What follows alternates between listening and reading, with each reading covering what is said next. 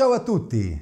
Siamo arrivati all'episodio 56 della nostra serie sul Vangelo di Matteo. Gesù è a tavola con i suoi discepoli per l'ultima cena con loro. Nello scorso episodio abbiamo visto che Gesù aveva rivelato di conoscere colui che lo avrebbe tradito, Giuda. In questo episodio ci concentriamo invece su un brano molto breve ma molto importante per la cristianità, quello in cui Gesù spiegò ai suoi discepoli il modo in cui avrebbero dovuto ricordarsi di lui.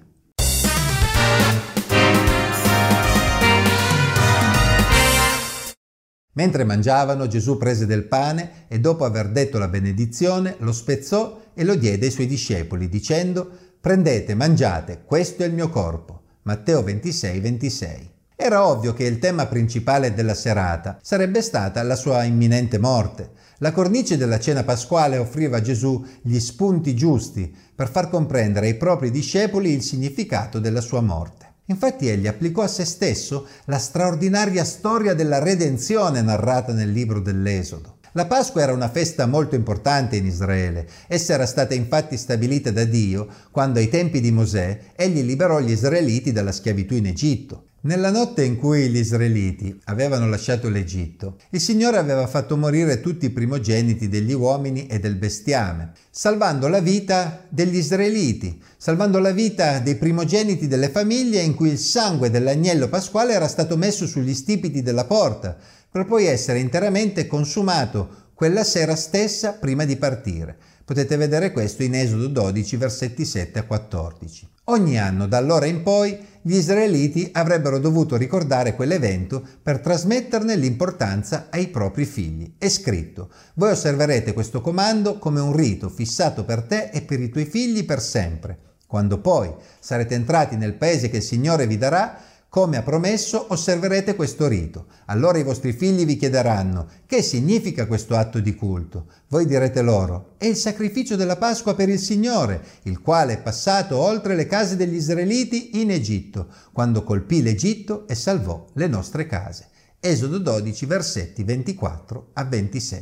Una delle caratteristiche importanti della festa era quindi l'insegnamento che durante la cena ogni capofamiglia dava ai propri figli per ricordare loro la grande liberazione che Dio aveva operato. Se ci pensiamo bene, quella sera Gesù trattò i propri discepoli proprio come se fossero i suoi figli, utilizzò simboli comuni come il pane e il vino utilizzati all'interno di una cena pasquale per trasmettere ai propri discepoli un significato nuovo che essi dovevano attribuire a quei simboli. Spezzando il pane, egli disse: «Prendete, mangiate, questo è il mio corpo». Ovviamente si trattava di pane, ma con quella frase Gesù voleva intendere che rappresentava il suo corpo.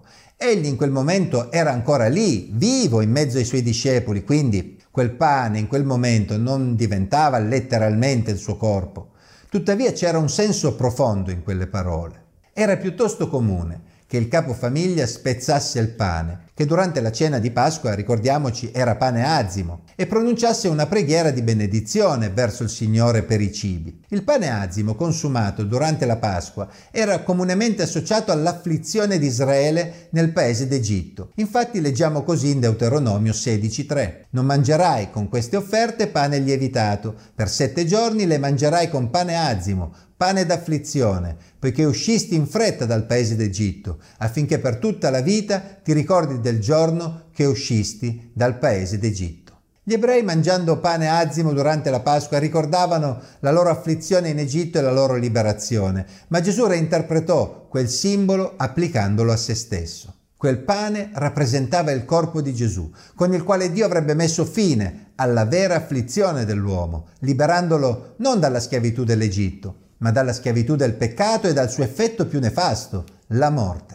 Sarebbe stato infatti lui a soffrire, portando su di sé i peccati di tutti, proprio come era stato profetizzato da Isaia. Egli è stato trafitto a causa delle nostre trasgressioni, stroncato a causa delle nostre iniquità. Il castigo per cui abbiamo pace è caduto su di lui e mediante le sue lividure noi siamo stati guariti.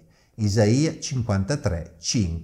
Gesù non stava invitando i discepoli a fare un rito magico, non li stava invitando a diventare cannibali, come qualche scettico potrebbe pensare, ma li stava invitando ad avere comunione con lui, a condividere ciò che egli avrebbe fatto poche ore dopo, dando il suo corpo affinché essi potessero essere liberati dalla morte e avere vita eterna. Poi, preso un calice, rese grazie, lo diede loro dicendo: bevetene tutti, perché questo è il mio sangue, il sangue del patto, il quale è sparso per molti per il perdono dei peccati. Matteo 26, versetti 27 e 28. La piena redenzione non sarebbe più passata attraverso la vita di un agnello, ma attraverso la vita stessa di Gesù. Quella notte in Egitto gli israeliti ebbero fede nelle parole di Dio, quando misero il sangue dell'agnello sugli stipiti della propria porta. Allo stesso modo, tutti coloro che avrebbero creduto nel sacrificio di Gesù per i loro peccati avrebbero idealmente messo il sangue di Gesù sulla porta del proprio essere e avrebbero avuto vita eterna. Nel distribuire il vino, Gesù lo associò al suo sangue, facendo quindi un chiaro riferimento alla sua morte. La frase «il sangue del patto» richiama una frase pronunciata da Mosè proprio quando venne inaugurato il patto tra Dio e Israele dopo l'uscita dall'Egitto. Allora Mosè prese il sangue, ne asperse il popolo e disse: «Ecco il sangue del patto che il Signore ha fatto con voi sul fondamento di tutte queste parole». Esodo 24, 8. Il brano parallelo di Luca 22,20 evidenzia: questo calice è il nuovo patto nel mio sangue che è versato per voi. Questo patto tra Dio e l'uomo sarebbe stato suggellato proprio dal sangue di Gesù stesso, quindi attraverso la sua morte. Il brano connette in modo inequivocabile la morte di Gesù, ovvero lo spargimento del suo sangue, con il perdono dei peccati. Perché questo è il mio sangue, il sangue del patto, il quale è sparso per molti per il perdono dei peccati. Gesù è il Messia promesso ad Israele, quindi è logico che il patto a cui Gesù si riferisce è in primo luogo un patto tra Dio e Israele. Tuttavia, come si comprende leggendo il resto del Nuovo Testamento, gli effetti di questo patto si sarebbero estesi ben oltre i confini di Israele, per raggiungere tutte le nazioni. Quando Gesù parla di molti per cui il sangue è sparso, non possiamo non pensare a tutte le persone di ogni etnia, in ogni parte del mondo, che nel corso dei secoli hanno creduto in Gesù per il perdono dei propri peccati. Non credo che quella sera i discepoli abbiano capito fino in fondo la portata di quelle parole. Probabilmente erano ancora confusi circa ciò che li aspettava. Ricordiamo che la morte del Messia fino a quel momento per loro era stato un evento inimmaginabile, ma leggendo il resto del Nuovo Testamento ci rendiamo conto che i discepoli di Gesù in seguito, illuminati dallo Spirito Santo, compresero bene ciò che Gesù voleva trasmettere quella sera. A questo proposito, nella lettera agli Ebrei leggiamo: infatti, se il sangue di capri, di tori e la cenere di una giovenca sparsa su quelli che sono contaminati li santificano in modo da procurare la purezza della carne, quanto più il sangue di Cristo, che mediante lo Spirito Eterno offrì se stesso puro di ogni colpa a Dio, purificherà la nostra coscienza dalle opere morte per servire il Dio vivente. Per questo egli è mediatore di un nuovo patto. La sua morte è avvenuta per redimere dalle trasgressioni commesse sotto il primo patto, affinché i chiamati ricevano l'eterna eredità promessa. Ebrei 9, versetti 13 a 15. L'autore della lettera agli Ebrei dimostra di aver compreso bene la portata enorme del sacrificio di Gesù, che costituiva il vero sacrificio, il sacrificio definitivo e completo per la redenzione dell'uomo, di cui i sacrifici offerti nei secoli precedenti erano solo stati un'anticipazione. Le parole di Gesù potevano intristire i discepoli quella sera. Tuttavia egli, nell'annunciare la sua morte, fece un riferimento implicito anche alla sua risurrezione per incoraggiarli, riferendosi al futuro. Vi dico che da ora in poi non berrò più di questo frutto della vigna, fino al giorno che lo berrò nuovo con voi nel regno del Padre mio. Matteo 26, 29. La morte non sarebbe stata la fine di tutto, infatti lui avrebbe ancora bevuto vino insieme a loro nel regno di Dio.